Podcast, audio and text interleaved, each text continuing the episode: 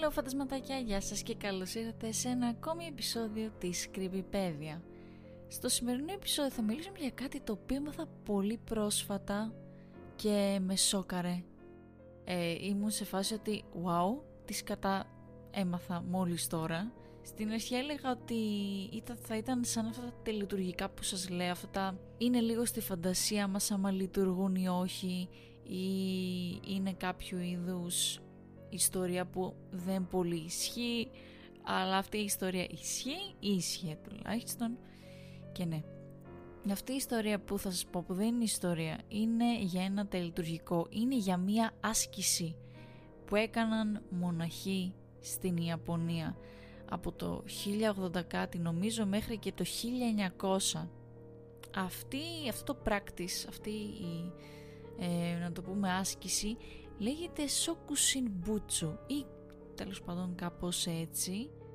Τι είναι αυτό λοιπόν; Θα μάθουμε μερικά πράγματα για τον βουδισμό ίσα ίσα αυτά που χρειάζεται να ξέρουμε για να προχωρήσουμε παρακάτω και να ξέρουμε τι σκατά συμβαίνει. Λοιπόν, στον βουδισμό υπάρχουν κάποιες ενοιολογίες. Μία από αυτές είναι η Νιρβάνα. Η Νιρβάνα τι είναι; Στον βουδισμό ε, η ζωή θεωρείται ως γεν, γεννιέμαι περνάω απέσια, υποφέρω δηλαδή και πεθαίνω και μετά ξαναγεννιέμαι, ξανά υποφέρω και ξαναπεθαίνω. Η νιρβάνα είναι στην ουσία να φτάνεις στο σημείο να μην, να σταματήσεις δηλαδή αυτόν τον φαύλο κύκλο του να γεννιέσαι, να υποφέρεις και να πεθαίνεις. Τι η άσκηση έχει ως σκοπό να φτάσει κανείς ε, στην νιρβάνα; Θα μου πείτε πώς, θα το μάθετε στο τέλος, δεν θέλω να πω πολλά. Θα ξεκινήσουμε όμως μιλώντας για αυτή την άσκηση. Τι σκατά κάνουν. Λοιπόν, ε, ξεκίνησε από μια συγκεκριμένη, ένα συγκεκριμένο group μοναχών, να το πω έτσι, στην Ιαπωνία. Λέγονταν Shingon ή Shingon, δεν ξέρω να το προφέρω σωστά. Και ήθελαν να βρουν έναν τρόπο, τέλος πάντων, να κάνουν cheat τον θάνατο, να ξεγελάσουν τον θάνατο δηλαδή. Ε, οπότε όσοι μοναχοί ήταν αρκετά να το πω είχαν τη θέληση, είχαν τη δύναμη να το κάνουν γιατί δεν ήταν ε, υποχρεωτικό να το κάνουν όλοι, το κάνουν όσοι θέλανε αλλά και πάλι ήταν ε, μια άσκηση το οποίο ήταν high risk, high reward δηλαδή υπήρχαν πάρα πολλά ρίσκα η, η υγεία σου τίθεται σε κίνδυνο αλλά από την άλλη αν καταφέρεις να το ολοκληρώσεις θα, είσαι, θα σε τιμούν ρε παιδί μου για πάντα κατά, κατά μία έννοια. Θα θεωρείσαι δηλαδή πολύ σαν πεφωτισμένος, δεν μπορώ να το εξηγήσω αλλιώς. Αλλά ναι, ας ξεκινήσουμε. Όσοι επιθυμούν, ε, σκόπευαν να ξεκινήσουν τέλος πάντων την όλη άσκηση για αυτό το ε, Shokushin έχει τρία στάδια αυτό το πρώτο που είναι και το μεγαλύτερο στάδιο έχει την ονομασία αν δεν κάνω λάθος Μοκουτζίκι κάπως έτσι. Τι γίνεται εδώ παιδιά; Ακούστε τι κάνουν. Αυτό είναι το πρώτο στάδιο που κρατάει χίλιες μέρες δηλαδή τρία χρόνια. Δεν τρώνε τίποτα μα τίποτα άλλο εκτός από παράγωγα να το πω έτσι δέντρων. Δηλαδή δεν τρώγαν καν να το πω σιτηρά ζωντανά, τίποτα.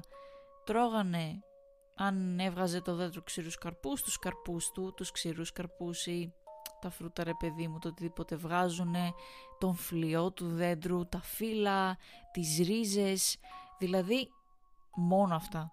Δεν έτρωγαν τίποτα άλλο, ενώ ταυτόχρονα ε, γυμνάζονταν, like, πώς κατάφεραν να το κάνουν αυτό επί χίλιες μέρες είναι τρελό, δεν μπορώ να το φανταστώ καν.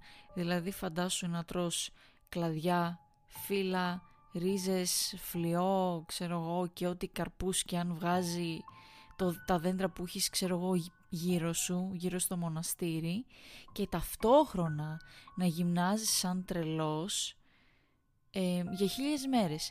Και όχι μόνο αυτό, αλλά κάποιοι μοναχοί για να είναι 100% σίγουροι ότι τελειώνουν την πρώτη φάση σωστά, ότι την ολοκληρώνουν σωστά και ότι δεν θα υπάρξει κάποιο πρόβλημα αργότερα, θα καταλάβετε γιατί, κάνουν την πρώτη φάση που σας ανέφερα μόλις και δύο φορές, ακόμα και τρεις για να διπλο-τριπλο-τσεκαριστούν ότι όλα είναι κομπλέ και ότι είναι, ο οργανισμός τους είναι έτοιμος, να το πω έτσι. Πάμε τώρα στο δεύτερο στάδιο. Το δεύτερο στάδιο λέγεται νιούτζο, νιούτζο, κάπως έτσι. Τι γίνεται εδώ, oh, μου. Αυτή η δεύτερη φάση κρατάει πολύ λιγότερο, κρατάει 100 μέρες. Αλλά αυτές οι 100 μέρες, παιδιά, είναι ανυπόφορες. Όχι ότι η πρώτη φάση δεν φαινόταν τραγικά ανυπόφορη, αλλά και αυτή το ίδιο χάλια είναι. Σε αυτό το στάδιο, οι μοναχοί που βασικά καταφέρνουν να περάσουν την πρώτη φάση, γιατί όπως καταλαβαίνετε η πρώτη φάση είναι ήδη πάρα πολύ δύσκολη για τον οργανισμό πνευματικά και σωματικά και δεν καταφέρουν όλοι να επιβιώσουν, δηλαδή σίγουρα δεν γίνεται να νομίζετε ότι «Α, είναι κάτι το οποίο μπορώ να αντέξω». Όσοι κατάφεραν να επιβιώσουν το πρώτο στάδιο και λένε «Ωραία, είμαι κομπλέ, πάμε στο επόμενο». Στο επόμενο δεν τρώνε τίποτα. Στο δεύτερο στάδιο δεν τρώνε τίποτα και είναι κατά κάποιον τρόπο σε μια διατροφή μόνο με υγρά που το μόνο υγρό, τα μόνη υγρά που πίνουν είναι αλατό νερό και πίνουν ένα τσάι. Αυτό το τσάι φτιάχνεται από φλοιό δέντρου αυτό το δέντρο έχει, η official ονομασία του είναι τοξικό dendron verniculum, κάπως έτσι, και έχει την ίδια τοξική ένωση με αυτή που κάνει τον δηλητηριώδη κισό δηλητηριώδη.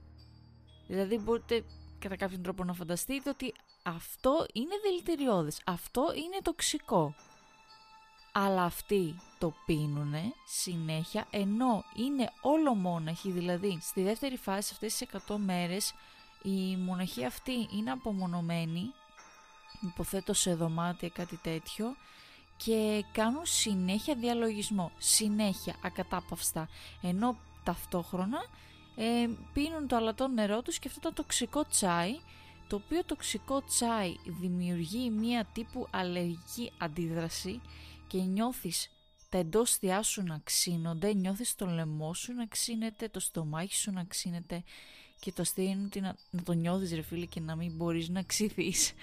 Ε, εννοείται επίσης έχει και άλλες τύπου παρενέργειες όπως διάρκεια και εμετούς.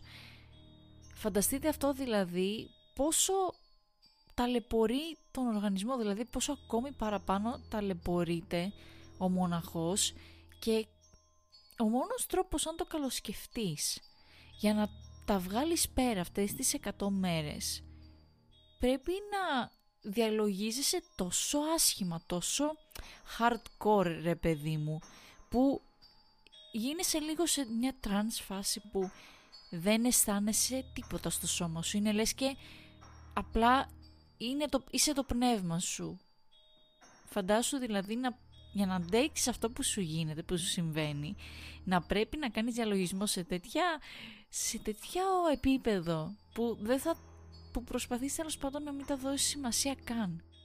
Πάμε τώρα στο τρίτο στάδιο, που είναι και το τελευταίο. Και το πιο... Βασικά όλα είναι, θα το καταλάβετε όμως τι εννοούσα. Ωραία, άκουσε τι γίνεται. Εφόσον οι μοναχοί που πέρασαν το την πρώτη φάση κατάφεραν να περάσουν και τη δεύτερη γιατί εννοείται και στη δεύτερη φάση πάρα πολλοί μοναχοί θα πέθαιναν γιατί δεν γίνεται, είναι πάρα πολύ brutal αυτό που γίνεται στον οργανισμό τους αλλά έστω ότι αυτοί που πέρασαν την πρώτη κατάφεραν να περάσουν και τη δεύτερη προχωράνε στη τρίτη φάση. Τι γίνεται; Στη τρίτη φάση η... φτιάχνεται να, να το πω έτσι ένα κουτί. Ένα σαν ξύλινο κουτί, όπου ο μοναχός μπαίνει μέσα και κάθεται σε στάση οκλαδόν, οκ, και τον, να το πω, τον θάβουνε, τον βάζουνε τρία μέτρα κάτω από το έδαφος με ένα μπαμπού σωλήνα να συνδέει τον αέρα στο, στο πάνω μέρος του εδάφους, καταλάβατε τι εννοώ, με το ίδιο το κουτί που είναι μέσα ο μοναχός. Δηλαδή ο μοναχός να είναι μέσα σε στάσιο κλαδών, να κάνει συνέχεια διαλογισμό και να αναπνέει αυτό το σωλήνα μπαμπού που συνδέει ξέρω εγώ αυτόν με τον καθαρό αέρα απ' έξω. Και για να κλείσουν την τρύπα που έκαναν στο έδαφος ε, καλύπτουν όλο το υπόλοιπο με κάρβουνο. Και τι γίνεται; Υπάρχουν οι υπόλοιποι μοναχοί που δίνουν πολύ μεγάλη σημασία στον συγκεκριμένο μοναχό που τέλος πάντων θα είναι εκεί κάτω. Γιατί ο μοναχός αναδιαστήματα, στάνταρ μια φορά τη μέρα, πρέπει να χτυπάει το κουδουνάκι. Ε, του έχουν βάλει ένα κουδουνάκι μέσα και το χτυπάει. Γιατί; Για να δείξει ότι είναι ακόμα ζωντανός. Όταν έρθει η μέρα που δεν θα ακουστεί το καμπανάκι, το κουδουνάκι, τότε συμπεραίνεται ότι ο μοναχός αυτός έχει καταφέρει να ολοκληρώσει αυτό το practice, αυτή την άσκηση, το Soku Shinbutsu και μετά από χίλιες μέρες πάλι, αν δεν κάνω λάθος, τότε είναι που θα βγάλουν το κουτί από εκεί μέσα, δηλαδή δεν το βγάζουν κατευθείαν, το βγάζουν μετά από χίλιες μέρες και τι κάνουνε, το ελέγχουν για σημάδια αποσύνθεσης. Θα μου πείτε, μα καλά πώς γίνεται να μην έχει σημάδια αποσύνθεσης; Και πάμε τώρα παιδιά να δούμε τι συμβολίζουν και τι έχουν ως σκοπό αυτά τα δύο προηγούμενα στάδια που αναλύσαμε. Το πρώτο στάδιο το μοκουτζίκι, όπου τρώνε τα φύλλα της ρίζης και τα λοιπά από τα δέντρα, ε, έχουν ως σκοπό αρχικά όσον αφορά το πνευματικό κομμάτι να δυναμώσουν το πνεύμα τους, να είναι ακόμα πιο σίγουροι σε αυτό που κάνουν, να δείξουν τη full θέλησή τους, αλλά όσον αφορά το σωματικό κομμάτι, αποβάλλουν και ρίχνουν όσο μεγαλύτερο, όσο μεγαλύτερη ποσότητα λίπους γίνεται, δηλαδή και της μυϊκής τους μάζας, διότι τρως που τρως λίγο, κάνεις και πολύ γυμναστική, καταλαβαίνετε ότι αυτοί οι άνθρωποι ε, θα έχουν γίνει πάρα πολύ κοκαλιάριδες. Πάμε τώρα στο δεύτερο στάδιο, είναι εκείνο που λέγαμε ότι πίνουν αυτό το περίεργο τσάι και θα μου πείτε για ποιο λόγο το πίνουνε. Ένα όσον αφορά το πνευματικό κομμάτι είναι ότι ο άλλος κάθεται και μαθαίνει πώς να διαλογίζεται ή τέλος πάντων πώς να ε, αποστασιοποιείται από το σώμα του όταν το σώμα του βρίσκεται σε τέτοιο πόνο ε, όταν υποφέρει τόσο πολύ και ο άλλος ας πούμε καταφέρνει με το πνεύμα του και μόνο να συγκεντρωθεί, να διαλογιστεί και να μην να, τα, να καταφέρει βασικά να τα βγάλει πέρα. Αλλά όσον αφορά το σωματικό κομμάτι είπαμε ότι είναι τοξικό έτσι προκαλεί διάρειες, προκαλεί εμετούς αυτό που έχει ως σκοπό είναι ας πούμε να σκοτώσει το μικροβίωμα του οργανισμού αν δεν κάνω λάθος δηλαδή παράσιτα, βακτήρια, το οτιδήποτε βρίσκεται στο εσωτερικό να, να εξαλειφθεί τελείως αλλά ταυτόχρονα να αποθήσει τα όποια έντομα ή μικροοργανισμοί προσπαθήσουν να αποσυνθέσουν το σώμα αφού πεθάνει ο μοναχός άρα δηλαδή να μην αλλοιωθεί το σώμα αλλά ταυτόχρονα βοηθάει ακόμα παραπάνω στη διαδικασία της ταρίχευσης. Διότι αφιδατώνεσαι full, κάνοντας συνέχεια δηλαδή διάρρεια και μετό, αφιδατώνεις τον οργανισμό σου full. Οπότε, στο πρώτο στάδιο είναι που αδυνατίζεις τέρμα, που γίνεσαι πραγματικά κουκαλιάρης. Στο δεύτερο στάδιο είναι που βγάζεις όλα σου τα υγρά, παίζει να μην σου απομένει like τίποτα. Οπότε στο τρίτο στάδιο Ξέρεις ότι πας και οδεύεις στην ουσία στο θάνατό σου είσαι κάτω από το έδαφος και κάνεις, συνεχίζεις να κάνεις το διαλογισμό σου κάθοντας σε στάση οκλαδόν, στη στάση που κάθονται τέλος πάντων για να κάνουν τον διαλογισμό τους έτσι ώστε να απεβιώσεις να πεθάνεις έχοντας αυτή τη στάση οκ, κάποια στιγμή να μην χτυπήσεις άλλο το καμπανάκι γιατί έχεις απεβιώσει και μετά από χίλιες μέρες να σε βγάλουν από εκεί μέσα και να σε ελέγξουν και να δουν αν έχεις σημάδια αποσύνθεσης. Θεωρητικά αν όλα πήγαιναν καλά, δεν θα είχες σημάδι αποσύνθεσης θα θεωρού, θα, και τότε είναι που παίρνεις την τιμή του σοκου Σινμπούτσου. Δηλαδή θεωρείσαι πραγματικά αυτό που αυτό το σοκου Σινμπούτσου θα σε φυλάνε ξέρω εγώ με ό,τι έχουν και δεν έχουν ή θα σε έχουν κιόλας πάνω στο να το πω τέμπλο τους για παράδειγμα να σε προσκυνούν και να σε τιμούν. Δηλαδή αυτό είναι που έλεγα πριν ότι έχει high risk, high reward. Για αυτούς αυτό είναι η μεγαλύτερη ανταμοιβή ας πούμε που θα μπορούσαν να κάνουν ever. Γιατί; Αν θυμάστε αυτά που, λέγαμε πριν περί Νιρβάνας και τα λοιπά και για τον κύκλο του γεννιέμαι υποφέρω πεθαίνω γεννιέμαι υποφέρω πεθαίνω λοιπόν το να κάνεις μούμια τον εαυτό σου δηλαδή τι είναι το να κάνω μούμια τον εαυτό μου; Κάνοντας μούμια ένα σώμα σημαίνει ότι αυτό το σώμα δεν αλλοιώνεται, δεν διαβρώνεται, άρα εντός εισαγωγικών δεν θα πεθάνει ποτέ. Άρα, οι συγκεκριμένοι πιστεύουν, πίστευαν τέλος πάντων ότι για να καταφέρει κανείς να φτάσει την Ιρβάνα πρέπει να σταματήσει δηλαδή τον φαύλο για αυτού, τον φαύλο κύκλο ας πούμε του όπως είπαμε πριν γεννιέμαι υποφέρω πεθαίνω και για να το κάνω αυτό πρέπει δηλαδή στην ουσία να γίνω αθάνατος. Και πώς θα γίνεις αθάνατος; Κάνοντας μούμια τον εαυτό σου. Λέγεται ότι ο αριθμός των πόσων ας πούμε μοναχών κατάφεραν να ολοκληρώσουν αυτή την άσκηση είναι πολύ μπερδεμένα αυτά τα νούμερα. Κάποιοι λένε γύρω στα 100, κάποιοι λένε γύρω στα 30. Το μόνο σίγουρο είναι ότι γύρω στα 17 με 20 είναι για να το πω κινηθέα. Δηλαδή 17 από αυτά τα επιτυχημένα, δηλαδή που τα κατάφεραν και έγιναν αυτά τα σοκου συνμπούτσου, βρίσκονται σε συγκεκριμένους ναούς όπου μπορούν κάποιοι να πάνε και να να τα δούνε τέλος πάντων. Όμως, τι θα γίνει για αυτούς που τράβηξαν ό,τι τράβηξαν, παιδιά, αυτό είναι το χειρότερο. Τρα... Φανταστείτε τους μοναχούς που τράβηξαν ό,τι τράβηξαν, OK, okay. πέρασαν το πρώτο στάδιο, πέρασαν το δεύτερο, πέρασαν το τρίτο, οκ, και μετά να ανοίγουν το, το κουτάκι, ας πούμε, που βρίσκονται εκεί μέσα μετά από χίλιες μέρες και άμα βρουν σημάδια αποσύνθεσης δεν τιμούνται το ίδιο. Απλά τους κάνουν μία απλή ταφή.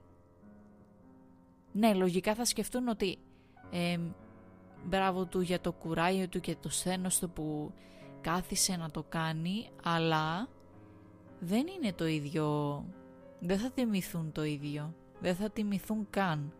Απλά θα υπάρξει μία νορμάλ ταφή που αυτό είναι πολύ άσχημο, δηλαδή σκέφτομαι αν ήμουν στη θέση κάποιον από αυτούς τέλος πάντων και να καταφέρνεις να περνάς το πρώτο, το δεύτερο, το τρίτο στάδιο. Και για τον α ή β λόγο υπήρξαν σημάδια διάβρωσης τέλος πάντων ότι ο οργανισμός σου αποσυντίθεται είναι τρελό Αυτά τα αγάλματα, παιδιά, legit βρίσκονται, αυτά τα αγάλματα, δεν είναι αγάλματα, sorry, είναι μούμιες. Αυτές οι μούμιες που προκλήθηκαν από τον ίδιο τους τον, να το πω, άνθρωπο που κάποτε ήταν ζωντανός, δηλαδή το κάνεις στον εαυτό σου, μουμιοποίησε, αυτομουμιοποίησε, αν υπάρχει καν αυτή η λέξη. Και τους δίνουν με πολύ όμορφες ρόμπες, δηλαδή τους έχουν... Θεωρείται ότι είναι λες και είσαι σαν ένας βούδας κατά κάποιον τρόπο γιατί το γράφουν a Buddha in a body κάτι τέτοιο τέλος πάντων. Και σκέφτομαι ακόμα αν θα βάλω φωτογραφία τέτοια για το thumbnail που λογικά αυτό θα κάνω γιατί παιδιά είναι, είναι πολύ σοκαριστικό. Από τη μία ενδιαφέρον αλλά πραγματικά πολύ σοκαριστικό. Και λοιπόν φαντασματάκια το επεισόδιο φτάνει στο τέλος του. Ελπίζω να σας άρεσε δεν ξέρω, πραγματικά. Εγώ είμαι ακόμα σε σοκ, δηλαδή. Wow. Δεν το ήξερα, το έμαθα και είπα ότι πρέπει να το πω. Τέλος πάντων. Ευχαριστώ πάρα πολύ που με ακούσατε και σας ευχαριστώ πάρα πολύ για την υποστήριξη. Σας εύχομαι καλή συνέχεια, καλό σουκού ή καλή σας μέρα, όποτε και αν το ακούτε τέλος πάντων. Αλλά Μέχρι την επόμενη Παρασκευή, στο επόμενο επεισόδιο της Κρυβιπέδια, θα ήθελα να είστε καλά και να προσέχετε. Bye bye!